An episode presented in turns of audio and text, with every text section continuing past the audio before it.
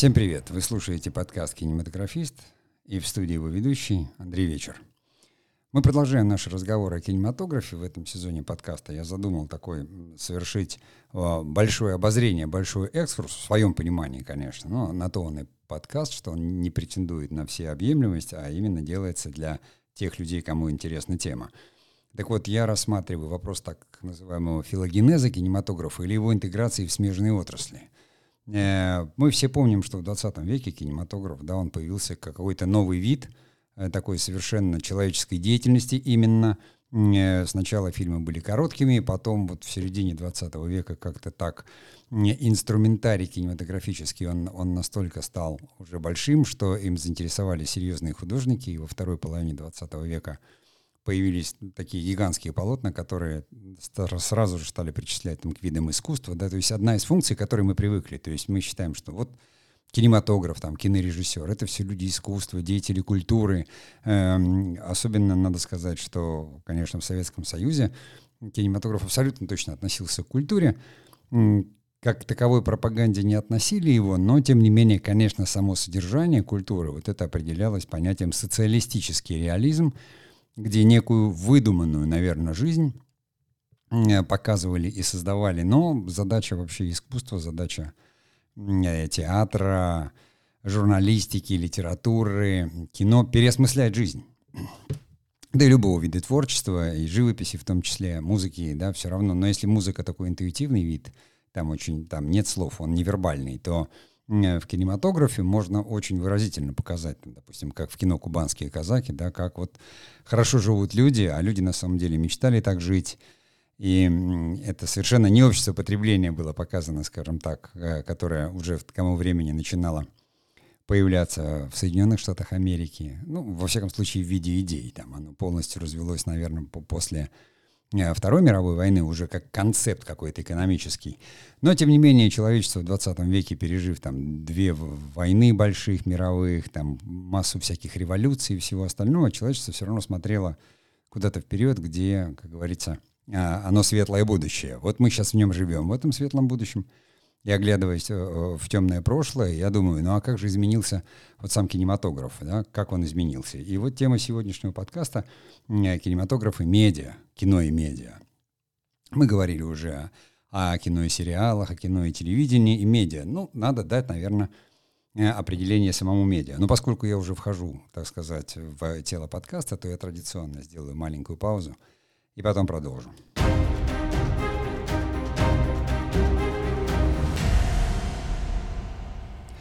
Ну, медиа — слово английское, насколько я понимаю, оно означает средство массовой информации, хотя производное его, опять же, в моем понимании, пусть лингвисты меня поправят, это от слова медиум, то есть посредник. Это какие-то средства массовой информации, которые являются посредниками между кем-то и чем-то. Ну, в данном случае читателями, зрителями. Является ли кино медиа? Сейчас его относят к медиа абсолютно точно. Когда-то оно к медиа не относилось, а было совершенно самостоятельным видом. Хотя с момента, наверное, вот выхода в кинотеатры и появления всяких таких вот перед журналами, вернее, перед сеансами журналов, конечно, оно стало нести медийную нагрузку, в особенности документальное кино или хроника. Потому что там уже можно было сообщать о каких-то событиях, и, следовательно, кино превратилось в медиа в абсолютном виде. Более того, неся развлекательную функцию, развлекая людей, они тоже несли какой-то месседж, который передавали этим людям те люди, которые создавали эти фильмы. Не говоря уже об идеологии и прочем, и прочем. Поэтому, как бы меня ни критиковали сейчас сторонники кинематографа как искусства, но сейчас абсолютно точно в большинстве своем кинематограф относится к медиа тоже. И вот почему, собственно, об этом и сегодняшний наш подкаст. Конечно, мы все знаем и любим говорить о кино как об искусстве, картины великих режиссеров, фестивали, и все себе представляют так, или некая богемная жизнь какая-то. Но кинематограф, скажем, в производстве, в сути своей, это такая достаточно трудоемкая там творческая работа, в которой, сейчас в наше время есть на съемочной площадке, то это рабочий день там от 12 до 14-16 часов, практически там с одним выходным в неделю, во все, как говорится, погодных условиях, в любых, и это все достаточно тяжело. Более того, в самом производстве, которое благодаря цифре, с одной стороны, оно стало существенно легче, и дешевле. Но, тем не менее, в самом производстве никто никогда не говорил о творчестве, потому что, говорит, творчество идет до. Поэтому вся такая творческая часть, она традиционно где-то вот на уровне написания, подготовки сценарий, может быть, режиссерской экспликации, то, что называют сейчас development, то есть разработка. Когда, как и любой проект, фильм где-то он создается в головах своих создателей или создателя одного, если это фильммейкер. И там, конечно, полностью всем этим владеет творчество, еще вроде как о медийности этой речи не идет. Но, тем не менее, мы же понимаем, да, мы говорим о нарративе, а, следовательно, один ли вы автор, который только хочет создать какой-то фильм и будете работать как фильммейкер? Работаете ли вы на какую-то крупную компанию производителя? Работаете ли вы, хотите снять фильм для фестиваля? У вас все равно есть месседж. Вам зачем-то нужен этот контейнер для смыслов. Вы придумаете историю, через которую хотите выразить себя или передать миру какие-то свои мысли или чувства так или иначе, потому что даже рекламное сообщение является в конце концов сообщением. И если оно завуалировано под мини-фильм 30-секундный, в котором есть фабула, сюжет, конфликт, драма, нарратив, нарративом там является все равно, как говорится, купи этот товар, да, эту продажу. То есть смысл, который стоит за всем этим. И, конечно, если говорить о медиа, то есть средствах передачи, то сейчас с появлением цифрового мира эти медиа, они стали какие-то невероятные. То есть я мог бы говорить о медиа часами и о трансмедийном сторителлинге, и кроссмедийном нарративе, потому что медиа я люблю, в них я работал, да и вот сейчас этот подкаст — это медиа, в котором я говорю о кинематографии или кинематографе, да, как отрасли деятельности, и вроде как кино этого никакого отношения не имеет. Я даже не говорю о драматургии или режиссуре, да, я говорю просто об отрасли и то, что с ней происходит. Не в смысле новостейном, события, какие фильмы выпустили, какие там актеры что сыграли, а именно я как технолог по большей части рассматриваю само развитие вот этого там предмета, этой самой отрасли, как она меняется, да, как кинематограф интегрируется. Потому что работаете вы уже в кино или собираетесь только работать в нем, или даже работали, а кто работал, меня точно, как говорится, поймет. Когда все меняется, то очень сложно за этим бывает уследить, особенно когда ты внутри в работе. Из-за этого происходит очень частое непонимание даже на производственных каких-то площадках или отраслях. Медиа тому пример. То есть появившись, вот особенно цифровые медиа, как некая платформа новая, первое, что медиа стала делать, то есть когда она поняла, что кинематограф заходит. То есть вот мы там пережили 90-е, в которых в Советском Союзе, как говорится, кинематограф тот умер, новый только начинал нарождаться. Я об этом рассказывал в подкасте «Кино и время». Потом, захватило все телевидение, потому что пришли мексиканские сериалы, а потом и наши. Это тоже 90-е, непосредственный участник уехал снимать сериал. Тоже рассказывал об этом. Вот, и сначала пришли такие, не очень умелые сериалы какие-то, бедненько снятые. Потом вдруг появилась такая карамельно-гламурная картинка, и там, в особенности, Россия, она и сейчас этим, как говорит, не грешит, и снимает такие сериалы по-прежнему для своего зрителя. И буквально там 10 лет назад Netflix показал всем дорогу к стриминговым сервисам. И плюсом развился YouTube, который впитал в себя вообще все и всех и вся. И появилась куча стриминговых сервисов. Мы об этом тоже говорили в нашем подкасте. Вместе с этим совершенно точно стал меняться кинематограф. То есть требования к самому, понимаете, кино превратилось в продукт. Вот это то, что ни я, ни мое поколение не хотели принимать никогда, потому что абсолютно точно нас так учили, нас так воспитывали. В театральном училище нас там не учили, нам говорили, вы служите в театре. То есть это служение. Понимаете, это служение высшей цели, высшей культуре, искусству. И нас так готовили. То есть мое поколение, оно все на этом, все на этом и стояло. Более того, опять же, идеология Советского Союза была такова, что это внушало всем. И хоть сейчас смешно говорить, что эта пропаганда не работала, да еще как работала. Поэтому люди, они вспоминают с такой ностальгией. На самом деле они детство вспоминают, понимаете? Потому что мы тогда были, в общем-то, подростками, там, детьми. Не потому что там было, у всех детство прекрасное. Даже мои дети, они росли там в 90-е. Я спрашиваю, а им все равно им весело, потому что, их заботы эти не трогали в детстве, да? И поэтому, конечно, всегда остается какое-то теплое воспоминание об этом прошлом и та романтика, потому что, пересматривая сейчас какие-то фильмы советского времени, я думаю, и что же меня в этом фильме восхищало? Ну, мы все меняемся, понимаете, и понятно, что были работы и проходные, но были работы и действительно по-настоящему мощные, потому что страна об этом думала, заботилась, страна вот в смысле вообще такого хозяйствующего субъекта. Кинематограф был настолько мощной отраслью, которую содержал, я тоже рассказывал в подкастах, и социалку там региональную, то есть один фильм, выйдя там на нескольких площадках в большой области, делал кассу, на которую там содержались детские садики и поликлиники. То есть это было абсолютно такое в экономике очень значительная отрасль. И не всегда бывает корректно, когда говорят, вот тот фильм тогда посмотрел столько миллионов зрителей, столько. Да нечего было больше смотреть. Поэтому шли в кино. Это было время такое, период такой. Но были кинотеатры, или что ты будешь делать вечером, там, не знаю, в поселке в субботу? Ты пойдешь в клуб в ожидании танцев, посмотришь индийский фильм, потом пойдешь на танцы. Не было же интернетов, какого-то развлечения. То есть это естественный путь, кино выполняло свою функцию. Оно подстраивалось под время. Были художники, были идеологи. Все было то же самое. Но вот пришло медиа, и это перестало быть, то есть, таким дорогим в производстве.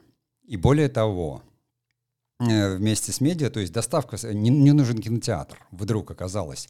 Понятно, что нужны сервера, большие стриминговые сервисы, это большие бизнесы. Понятно, что вдруг связисты и люди, которые делали там услуги связи, то есть попросту продавали нам там телефоны или предоставляли какую-то связь, они все вдруг поняли, что у них есть огромные базы данных. То есть если у вас 50 миллионов пользователей, как Сбербанк превратился в Сбер вдруг и купил Окко ТВ, и там запускает свое там, такси или что-то, мир меняется. И все понятно. У Сбербанка что было? У него было неограниченное количество наших денег и огромная, то есть, база пользователей, подписчиков, как ни назови. А что же людям-то не показывать здесь кино? И дальше вот со всеми вытекающими последствиями. То есть, да, можно купить какую-то готовую базу, но она же не будет вечной. То есть, надо производить, надо обновлять. Я просто к чему говорю, что медиа дало толчок невероятный. И сейчас в производстве, ну, кто-то, может, кто слушает, они просто знают, то есть там такой бум вообще, что нехватка не только там кинематографистов, но даже вот если вы слушаете меня сейчас, это говорит о вашем каком-то неувядающем интересе. А уж там количество курсов, которые в интернете со всей там этой кинодраматургией, там, включая меня с моими лекциями, да, и кинорежиссурой.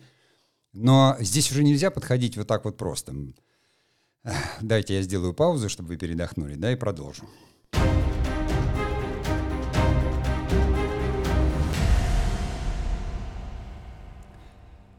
Тут, наверное, вот во второй части я хотел бы об этом немножко сказать. Уже дело в разнице.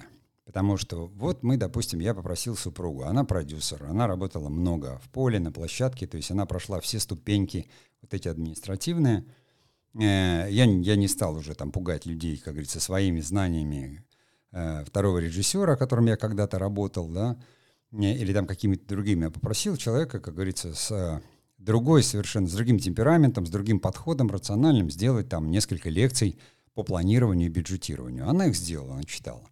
На мой взгляд, они такие оказались очень, традиционные, то есть такие вебинарного плана, где четко, пошагово объясняется, вот считаете здесь это так, это так, это так. И мне так подумалось, что думаю, кому? Это же, это прям такое вот производство. То есть вот те, кто работает в производстве, это знают. А те, кто не работают, это сходу не поймут, потому что это надо в контексте все понимать. Но неожиданно эти лекции, вот они получили прям такой отклик у людей. Люди говорят, да, это вот та сермяга, которая прям необходима. Я думаю, что необходимо? Вот этот там вариант просчета, допустим, для медиа он вообще не работает. Вы будете делать 30 секунд для YouTube. И что? А если вы делаете недиаложное кино? И что? Я понимаю, что я начинаю, как говорится, концентрироваться на том, чтобы адаптировать вот тот опыт, который есть, адаптировать современным условиям, потому что так или иначе мне приходится все время иметь дело, с разными знакомыми, приятелями, людьми, которые обращаются, но не знают, вот там, да, кинематографист Андрей, а мы вот делаем там канал для YouTube. И ты думаешь, какая вроде связь с кинематографом? Ты начинаешь задумываться и понимаешь, так, а разница какая? Человеку надо все равно снять там сюжет. Это как документальное кино. Там же, не телевизионные сюжеты. То есть я уже говорил, что есть такой формат просто, когда кинематографический, то есть визуальный ряд является просто иллюстративным. Это такое наследие телевидения. А есть, где он самостоятельный. И посмотрите, сколько просто там каких-то видовых, может быть, роликов, да, или эмоциональных на YouTube. Это все кинематограф. Но каким должен быть этот фильм? Вот там, когда я работал, было все четко. Вот есть короткий метр, есть полный метр. Вот там короткий метр до 52 минут, полный метр там выше, но не выше, значит, там 2 часов или там 1:50, как американцев. Потому что, как сказал Хичкок, да, длину фильма определяет там размер мочевого пузыря у зрителя. То есть сколько выдержит человек. Но бах, и сериалы, и телевидение. Человек может остановить, пойти, сходить, сделать свои дела, перекусить или даже вообще все это делать одновременно, понимаете, глядя сериалы. Когда возникли стриминговые сервисы, возникло, оказывается, зритель любит смотреть вообще за поем сериалы. То есть телевидение показывало сериалы, а это уже была медийная работа, но тогда еще было кино многосерийное. Я рассказывал, в подкасте можете послушать, там, кино и телевидение. И показывали раз в неделю серию, то есть вы помните еще это, но еще 10 лет назад это было нормально, да и сейчас это идет на многих каналах так, раз в неделю. А оказалось, что люди так не хотят. Люди хотят сразу весь сезон, сходу. Вот 12 серий выложили сходу, я сходу их посмотрел. И, как говорит директор Netflix, у нас конкурент только сон. Вот понимаете, это вообще на все влияет. Вот если ты внутри, а как снять 12, сколько должен режиссер вложить сил на то, чтобы вот 12 серий удержать в голове или снять? И вот возникает, что там один сериал снимают 4 режиссера. А как удержать единую линию, когда у тебя 4 режиссера? Да, мало того, что возникает там 8 продюсеров, вот возникает шоураннер. Почему? Потому что, как человек удержит, допустим, вы полный метр смотрите 1,5 часа, мозг справляется с одной историей, он это видит и все. А 12? Там, конечно, если не будет жесткого сюжета, там всегда ли до нарратива. Если самая главная задача, понимаете, в сериале удержать, значит, вам нарратив, вы никогда не придете к финалу. Вам всегда будут в конце оставлять якорь. Просто вот крючок, за которым вы должны ждать 2 сезона. И вот, понимаете, весь мир сидел там «Игру престолов», а теперь все так работают. Когда там следующий сезон, значит, этих самых «Острых козырьков». И начинает работать маркетинг, все эти медиа подогревают, то есть вот репортажи со съемок, вот из жизни актеров, то есть все. Кино превратилось в контент. Вот именно кино, не кинематограф как отрасль, а кино стало контентом. И здесь, конечно, речи не идет о том, то есть есть свои, как говорится, критерии, по которым можно отличить. Может быть, когда-то даже что-то станет искусством, но понимаете, как может стать искусством то, что делают 200, 300, 1000 человек? Искусством всегда было то, что один человек, которому там, по какой-то причине, вот у него так мозги устроены, что вот он упирается, там рисует или музыку пишет, или, понимаете, там композитор написал симфонию, да, оркестр там ее исполнил, дирижер тоже. Вот люди занимаются искусством, но каждый на своем этапе. Все знают. Вот написана музыка, легко проверить по нотам. А вот исполнение оркестром под руководством такого-то дирижера. Смотрите фильм «Дирижер» Феллини, вернее, «Репетиция оркестра». Прекрасный фильм об этом. Вот. И что на каждом этапе вот возникает, потому что мы же не все композиторы, и мы не можем читать с листа ноты. Значит, музыку надо исполнить. Так же, как у актеров. Вот сколько существует в мире Шекспир, столько все актеры будут стремиться сыграть Гамлета. Или там «На старости лет короля Лира». Или там уже совсем, когда актер уже пожилой, то он играет обязательно Фирса там в «Вишневом саде», да, Чехова. И здесь там та же самая ситуация. Кинематограф изменился. Медиа стали диктовать совершенно другой подход. И никто не знает, в чем сейчас творческая задача того же самого режиссера. Все ходят, вот сколько я помню, там все начали говорить, там, начиная с 2005-х, может быть, да. Понятно, что поиск людей идет всегда, но самое главное — идеи, новые идеи. Откуда? У кинематографа было время какие-то новые идеи выдвинуть. Он не выдвинул их. Новые идеи появились из медиа. Вот новые формы тоже, и тут кинематографисты подхватили. И вот, пожалуйста, фильмы в вертикальном формате, уже какие-то там эти Screen Life, это жанровые вещи такие, которые, являются ли, они точно являются креативом, они точно являются поиском. Станут ли они искусством, неизвестно. А интерес к классическому кино такой, все есть в архивах. Интернет все выложил, и, пожалуйста, любишь Феллини, досмотри его сколько хочешь, он доступен тебе ежесекундно. И также Тарковского пересматривайте в библиотеках, смотрите, все, что в мире сняли. Хочешь итальянское кино, смотри итальянское. Хочешь шведское, смотри шведское. Все, понимаете? Все стало торговым центром. такой кинематограф большой торговый. Вот магазин итальянского кино, вот шведского кино, вот здесь уже снимают кино. Вот хочешь, сам снимай кино, бери телефон и снимай кино. Вот понимаете, такой аттракцион хлеще Диснея. И кто-то, конечно, говорит, ах, ушло большое искусство. Оно никуда не ушло. Пожалуйста, если вы его чувствуете, там берите, снимайте, делайте, фестивали есть.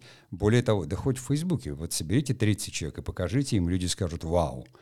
Как пример, просто простой пример. У меня есть такой хороший знакомый, там мой слушатель. Когда-то он, несколько лет назад, он снял фильм. Такой вот, ну, совершенно, он молодой человек, и тогда был молодой, страстно влюбленный в кинематограф, он снял, придумал историю какую-то такую вот триллерную, недорогую, то есть совершенно как фильммейкер, он этот фильм снял, долго там он его собирал, монтировал там, мне показывал, ну, на мой взгляд, такая нормальная ученическая работа была, бедненько такая снята, ну, как и должно быть, да, когда человек только начинает. Ну вот они как-то там ее собрали, выложили на YouTube 1,5 миллиона просмотров, понимаете? 1,5 миллиона. Я, как говорится, второй раз уже посмотреть такое не могу. Ну, то есть могу посмотреть профессионально, но не стану смотреть как зритель, потому что меня ни тема не интересует, ни нарратив в меня не попадает. Но 1,5 миллиона поколения, допустим, молодого, которым это нравится, они смотрят. И как к этому мы должны относиться? Снобистски говорить, ну фу, кино же плохое, но зрители есть. 1,5 миллиона, вы понимаете? 1,5 миллиона — это очень много. У фильма, то есть такого дебюта, который вот кинематографисты, они даже сказали, ну что тут человеку надо учиться. Сейчас он уже обучился и снимает, и идет дальше. Он сам изумлен именно тем, что фильм, который лежал у него там 2 или 3 года, в монтаже был, вдруг приобрел вот такое звучание, понимаете? Вот это. Как этому, это не пропустили бы никогда, сказали бы, ну что, такая вот работа, она вообще там начинающая, ты вот это срежь, ты это там отрежь. И он сам не ожидал и не знал. И вдруг такое, так как теперь мерить кино? То есть в коммерции меряют по кассе. А как мерить в медиа? По количеству просмотров, по количеству лайков? Какой, как любят говорить коммерсанты, KPI? Я сделаю паузу, и мы продолжим.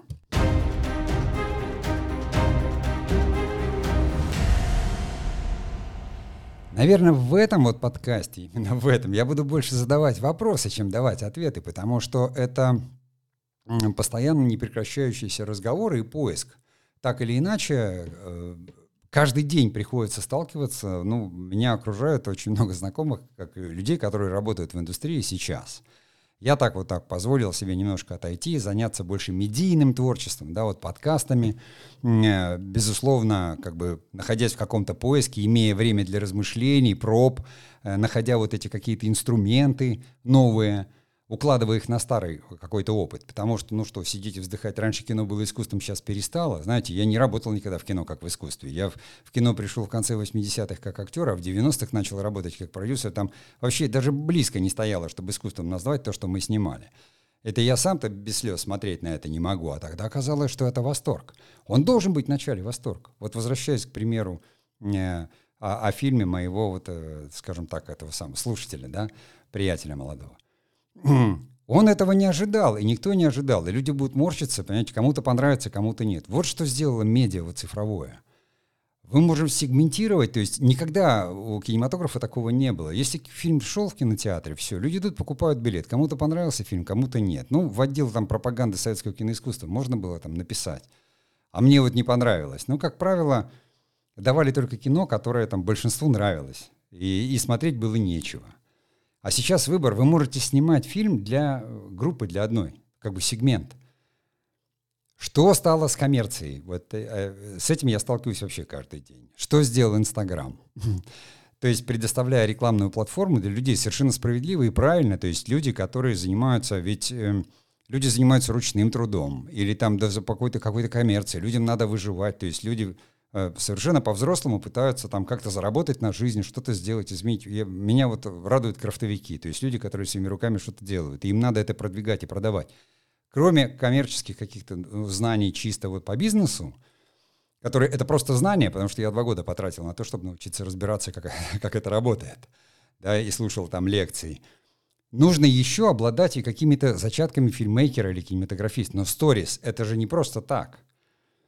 Которые получили такую гигантскую просто распространении, и каждая платформа ввела у себя свой вид сторис. Это микроистории, это этюды, вот те, которые снимают в киношколах. Да, у них немножко другой формат, но, знаете, в кино всегда был формат титров. И у вас на экране может быть и движущееся изображение, похожее на жизнь, и в то же время может быть, а что такое декорация, да? Она же статична, так же, как фотографии зачастую или картинки, все равно это все кинематографический способ. Я когда полез туда вглубь этих сторис и разбираться, я понял, да надо этому учиться заново, понимаете? И вот вам, пожалуйста, появляется там такая профессия, еще такая не очень официальная, там, сторисмейкеры. Я думаю, ну это же вообще отличная история, потому что человек, который вынужден почти в промышленных масштабах делать сторис, а сделать одну сторис по-настоящему, это, я вам скажу, нужно очень много времени, сил и средств. Вот если по-настоящему, по-хорошему. И задача их упаковать таким образом нужно, чтобы зрители, почувствовав историю, то есть зацепив их эмоционально, ну заставить-то купить то, что им не нужно, как? Да? Это нужно все замаскировать под жизнь. Движущиеся изображения, похожие на жизнь. Оно должно быть, иначе мгновенно раскусят, что это реклама, иначе мгновенно раскусят, что, как говорится, что-то навязывают. И тут же с негодованием отвергнут, отпишутся, дизлайкнут, там еще что-то, пойдет негатив. А на мой взгляд, это как бы такие невероятные процессы, очень интересные, когда ты наблюдаешь, влезаешь в это. Все продюсеры, как говорится, большие, малые, взрослые, невзрослые, все сидят во всех пространствах и в первую очередь изучают инструменты и каналы доставки. Каждый из вас, вот кто меня слушает, он все равно так или иначе с этим имеет дело. Раз у вас в кармане телефон, и вы снимаете какое-то видео, и еще начинаете его обрабатывать и монтировать, потому что делает сторис? Он говорит, 15 секунд. Понятно, что люди там могут по 15 секунд повторить 20 раз, и это уже смотреть невозможно. Те, кто не очень, как бы понимают в этом, они просто это делают потому, что модно, и, как говорится, пихают туда все, что на свете. Вы посмотрите в том же YouTube, там Никита Сергеевич Михалков, канал «Бесогон», да, редакция Пивоварова, Парфенов, какие звезды, я уже не говорю о молодых, там, о Дуде, допустим, это же профессиональные люди, то есть журналисты, режиссеры, Познер. То есть это все люди, не просто взрослые, Кончаловский, Андрей Сергеевич. У всех есть каналы медийные. У всех там миллионы подписчиков или сотни тысяч подписчиков в YouTube, в Инстаграм. Потому что эти люди мгновенно, они всегда на острие. Они поняли и сказали, вау, это новый канал. И это канал общения с моими поклонниками, с моими зрителями, где я могу быть собой, я могу абсолютно точно транслировать свои идеи, да, или там свое восприятие. И здесь мы к чему уже подходим? К моей любимой теме, которую я все время завожу, когда провожу какие-то интенсивы или семинары. Здесь мы подходим уже к культуре, той самой, которую культурологи называют время метамодерна и новой искренности. Но я не буду в рамках этого подкаста об этом говорить, хотя мне очень нравится, потому что требует от нас вот этот новый подход? Он требует именно этого. Этой новой искренности. И здесь я снова сделаю паузу. Видите, я тоже начинаю, как в сериале, такие крючки вешать. Учусь.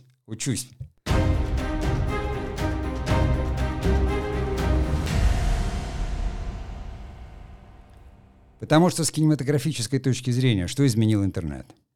Он изменил изображение. Что такое вот эти Screen Life фильмы? Почему кинематографисты берут и снимают в вертикальном формате? Классики скажут, да вы что? Ну как? Классическая композиция, нельзя. Что такое вертикалка? Я вам скажу, вертикалка — это субъектив. Это абсолютно точно нет больше лучшего формата, если вы будете снимать человека. Но не только селфи. И еще рост. То есть человек в рост, человек субъективно. Это значит, что нагрузка возникает, допустим, на актера. Очень сильная, потому что визуальный ряд, естественно, слабеет. И что мы видим? Мы видим, как вырываются вперед новые актеры-звезды, которые что сейчас меряют продюсеры. Они говорят, так, набираем кастинг актеров. У кого сколько подписчиков в Инстаграм или в Ютубе. Потому что вместе с актером мы приводим, то есть актер без фан-базы и без подписчиков, это вроде как такой начинающий актер. И говорить сейчас, что, знаете, но он же закончил там Щукинское училище, у него 500 ролей в сериалах, и он играет короля Лира. Это вообще даже не произведет впечатления на продюсеров, которые сейчас занимаются вот именно кино как медиа. Они скажут, нет, мне надо понимать, сколько у него подписчиков в Инстаграм, вообще в тренде он сейчас или нет, ведет он свой блог там на Ютубе или не ведет, в каких сериалах он снимался, какой был сбор у этих сериалов, то есть это стало продуктом. Хорошо это или плохо? Вот я не знаю, тут каждый сам для себя решает. Я очень долгое время, то есть как кинематографист, естественно, со всем снобизмом человека, который прошел классическую школу, я, конечно, это отрицал. И говорил, да что это как бы вот, ну, так низко там, и вообще это все коммерция, ничего возвышенного нет, понимаете. А потом я просто понял, что время меняется, и люди меняются. Это не хорошо, не плохо, это просто другой формат. Никто никуда не делал классику. Никто не запрещает режиссерам снимать авторское кино. И очень много фестивалей, которые это принимают. Более того, вы можете хоть киноклуб свой создать и снять фильм просто для там, 10 зрителей. Другое дело, что не ждите, что кто-то вас с восторгом встретит, когда вы с таким фильмом будете ходить по продюсерам, от вас будут шарахаться, скорее всего, как от прокаженного. Но никто не мешает вам взять телефон и снять, если у вас есть колотится авторский нарратив, и вы прямо вот не можете, вы хотите миру явить свою идею, ну, явите ее на своем канале Facebook. И пусть ее поддержат. Потому что, ну, закон медийного вот этого цифрового бизнеса, именно он точно такой же, как и в цифровых продуктах, во всех, понимаете? Если у вас есть группа поддержки, которой это нравится, идет, продюсеры придут к вам сами. То есть можно сидеть и говорить, а мне там чего-то не дают. Чего тебе не дают? Да сделай 10 секунд на Ютубе, и чтобы у него было 1 миллион просмотров. И вам позвонят на следующий же день, вам позвонят продюсеры, потому что бесконечно ищут людей, которые будут снимать. Здесь надо сделать оговорку. Конечно, если вы хотите попасть на какой-нибудь фестиваль там московский, или, не знаю, на Кинотавр, или, не дай бог, куда-нибудь там в Канны, никто там не смотрит людей, ну, на Ютубе. Хотя я знаю примеры, то есть мой однокурсник Михаил Мистецкий, как он сам утверждает, вот у него короткометражка 2 года болталась по Ютубу, а потом вот увидели, и вот он в итоге оказался на Кинотавре и, в общем-то, стал, как говорится, известным, ну, в таких кинематографических кругах режиссером благодаря вот там своей какой-то иронии, своим фильмам, еще каким-то вещам. Он утверждает, что это было так, что увидели и позвонили. Возможно. Но я точно знаю, что сейчас первое, что спрашивают. Ты приходишь и говоришь там то-то, то-то, то-то, что-то там, канал на Ютубе. Можно ссылку на канал? Обязательно будут смотреть подписчиков, количество лайков. Но самое главное, будут смотреть идеи. Есть у тебя какие-то идеи или нет? Свежие визуальные идеи, свежие какие-то идеи там смысловые. Потому что никто не знает, никто никогда не знает, что выстрелит, как говорят, а что не выстрелит. Можно убить 10 лет на фильм, и мы знаем тому примеров классиков кинематографа и советского, и российского.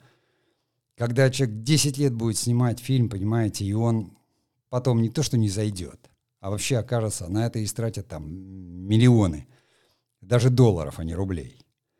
Поэтому никто в это как раз играть не хочет. Государство, мы уже, еще не говорили, будем говорить, я обязательно расскажу про кино и власть, посвящу этому отдельный подкаст. Оно вкладывает, как говорится, свои усилия для государства. Конечно, кино — это не только пропаганда, но это и развлечения уже мощные. Ну как, хорошо поработали, хорошо отдохнем. И поэтому как бы не колотились люди с какими-то там идеями авторскими в кинопрокат. Слушайте наши подкасты, где мы говорим с директором кинотеатра Володей Федоровым, где мы говорим с Кирой Луневой, с кинодистрибьютором, где мы говорим с Журенковым Вадимом, который кинодраматург, сценарист. То есть там совершенно другие требования. Все превратилось в контент. Хорошо это или плохо? Не знаю, как говорится, решать вам. Я вижу в этом возможности. Потому что никто не запрещает режиссеру с авторской позицией. То, что делали на Netflix в самом начале, тоже делали люди, которые неравнодушны были и к работе, и к профессии, и имели свой авторский нарратив. А то, что это выстрелило, нужна была большая смелость, чтобы заявиться и сделать не так, как все. Вот в творчестве нужно это всегда. Нужна смелость. Не наглость, подчеркиваю. Хоть и говорят, что наглость — второе счастье, но нужна смелость. Быть не таким, как все, пойти поперек. И я знаю тому много примеров людей, которые сейчас снимают сериалы, собственно. А 15 лет назад достаточно смелое авторское кино снимали, потому что все, вот как ни странно, в стриминговых сервисах, все ищут режиссеров, у которого оригинальное стилистическое, такое авторское мышление, в особенности, ну, как бы визуальная яркая стилистика и точная вот такая жанровая, ну, определенность существует. Никому сейчас не нужны режиссеры, которые, да я снимаю и комедию, и драму, и это, и то. Не. Если ты делаешь документальное кино, делай документальное. Если делаешь там мелодрамы, делай мелодрамы. Делаешь детективы, делай детективы. То есть вот эта профессиональная специализация, она абсолютно точно имеет место. Вот в чем ты будешь хорош, в чем тебя выйдет, в том тебя и отожмут. Вот по-настоящему. Насколько тебя хватит? 5, 7, 10, 15 лет. Будешь пока как прокаженный, как говорится, пахать, если, ну, как говорится, тебе нравится эта работа. А что, программисты меньше, что ли, работают? Или кто? Дорожники меньше работают? Чтобы жить так, как мы сейчас с вами живем, нужно пахать с утра до вечера. И нельзя в пещеру вернуться, хотя иногда очень хочется взять дубину и пойти в пещеру и собирать ягоды, грибы. Но это уже все в прошлом у человечества, то есть вызовы совершенно другие.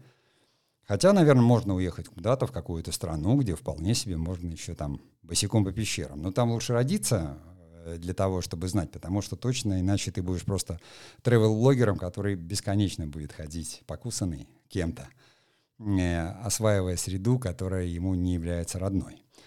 А, кстати, о блогерстве. Это что же медиа? И когда вы ведете и снимаете, здесь абсолютно точно кинематограф.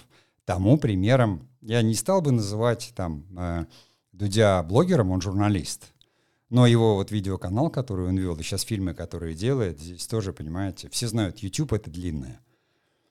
А мне 10 лет пытались сказать, не, YouTube — это коротко, это вот 10 секундки. Я говорю, что, 10 секунд, я даже глаза открыть не успею, понимаете, поднимите мне веки.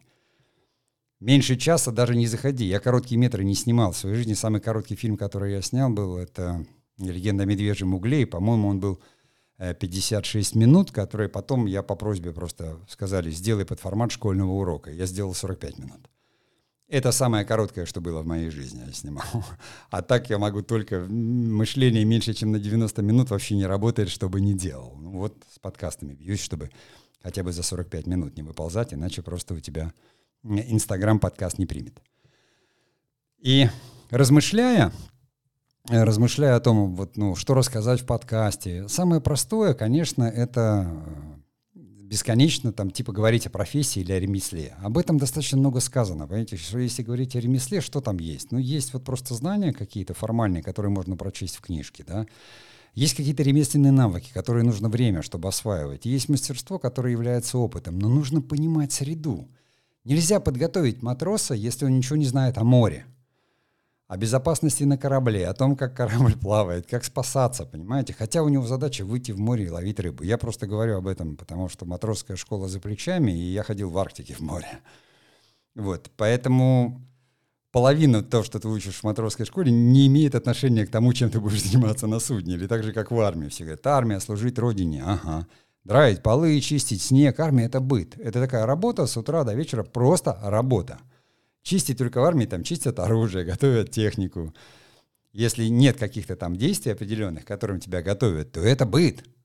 Мыть посуду надо, картошку чистить надо. Вот, понимаете, кинематограф тоже, все видят какие-то фестивали, такие торжества. Это быт, это работа, это производство, это бесконечные споры, понимаете.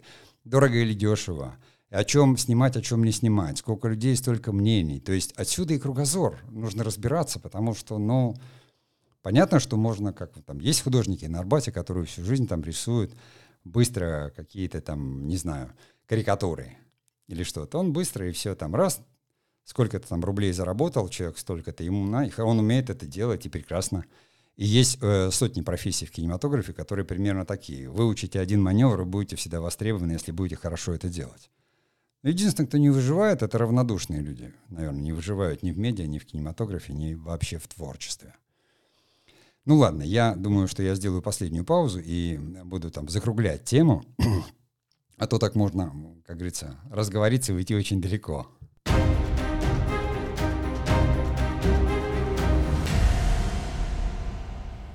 Так вот, все-таки кино и медиа в моем сейчас понимании. Ну, в первую очередь, это какая-то невероятная мультиформатность. Невероятно. Вот стриминговые сервисы там прямо сейчас и производят, и заказывают на производство сериалы всех форматов. Вот, говорит, это будет вертикальный формат. 15 минут серия, сериал. 45 минут серия, сериал, понимаете? То есть формат как таковой исчез. Если раньше четко задавали в кино 90 минут, на телевидении серия там 52, 45, там 24, но чтобы это все кратно было рекламе, то здесь непонятно. Если фильм планируется смотреть на маленьких там устройствах каких-то, на смартфонах, да еще в метро, сколько человек едет в метро, ну, средний он едет там, с ветки на ветку переходит, он посмотрит одну 15-минутку, либо две 15-минутки и меряют под это. Это один замер. Другой, все говорят, но тем не менее он сможет по 15, там, 10 серий собрать, у него 150 минут, он сядет и разом посмотрит, допустим, на ноутбуке или на телевизоре, если он захочет. И никто не знает, каким должно быть. Все смотрят по сторонам и говорят, а нам нужны трехминутки, это тоже будет формат, а нам нужен вертикальный формат, а нам нужно это. Я почему об этом говорю? Вот для тех, кто слушает или кинематографисты, это, ну как, это такая инсайдерская, по-своему, информация может быть, но я хочу сказать, что вы смотрите просто по сторонам.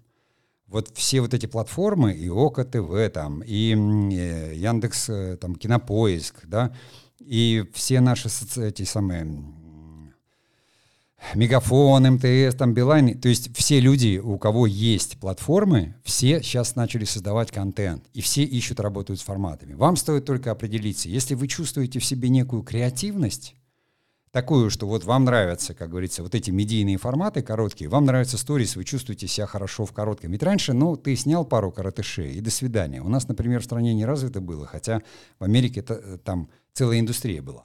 Сейчас уже есть фестивали коротких метров. Понимаете, если вы чувствуете именно короткие... Вы себе найдете работу в сторис, ну, всегда найдете. Причем у вас там свобода будет практически безграничная, потому что люди, там им нужно совершенно, как говорится, другие KPI. Если ваши истории будут интересны, они будут привлекать аудиторию, продавать не ваша забота. Это результат, как говорится, ваших действий. Вы можете рассказывать все истории, которые захотите.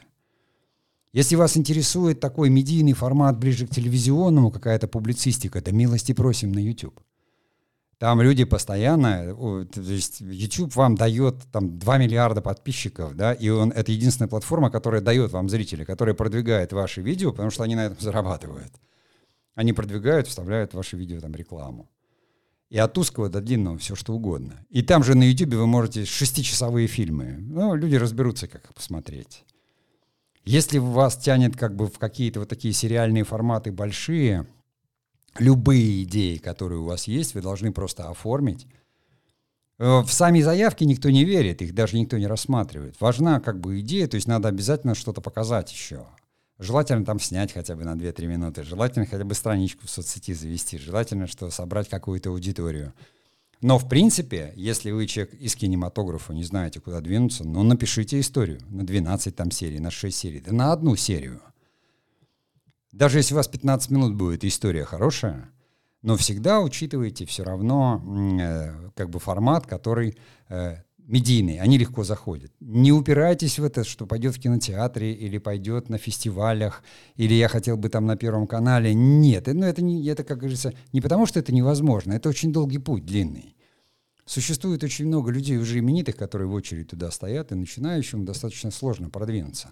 А вот этот медийный мир, он очень быстрый, подвижный, очень лихой. И реализовать себя как кинематографист вот со своими навыками вот в медиа как раз индустрии. Ну, всем нужно кино. Я говорю, от лонгридов, где требуются кинематографисты, я об этом говорил, до сторис в Инстаграме. Сейчас куда ни придешь, все, везде редакции, все говорят, мы медиа, нам нужен контекст, мы там вот забыть собой за какие-то, причем контексты такие хорошие, общечеловеческие, гуманистические. Конечно, существует у какого-то зрителя там типа усталость, нам все продают, это уже отходит. Вот такая тупая прямая реклама. Кинематографисты и нужны там, чтобы придать этому, ну, какие-то еще смыслы, да, гуманистические смыслы, какой-то просто интерес. Ну, людям, может, просто нравится смотреть это, вы рассказываете микроистории. Вам совершенно, как говорится, не надо там в тупую что-то продавать или двигать, вам надо истории рассказывать, вы кинематографисты. И вот этих форм и форматов там очень много. Но я не буду перешкаливать заданный самим собой же хронометраж. Может быть, и там что-то показалось несколько таким каким-то там сумбурным, мне очень сложно.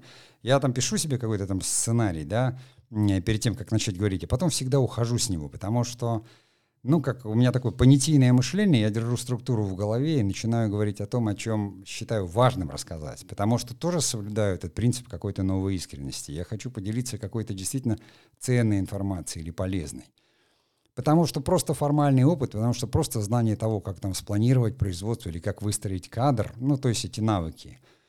Да сейчас уже все по-другому, понимаете? Закончите фотокурсы, чтобы понимать, что такое экспозиция, оптика и свет. И этого достаточно. А дальше идите и рассказывайте истории. Они нужны кругом, причем там тысячи фильмов в день снимаются, и тысячи, там, десятки тысяч проваливаются. Прям все в один день. То есть это такой поток, в котором, мне кажется, что профессия кинематографиста, она стала настолько распространенной, общей. Так же, как вот, ну, не все же, кто водит машину, работают водителями. Также и в кинематографе. Ну вот и на этой такой оптимистичной волне я сегодняшний подкаст закончу. Всем спасибо, кто дослушал до конца, и творческих успехов!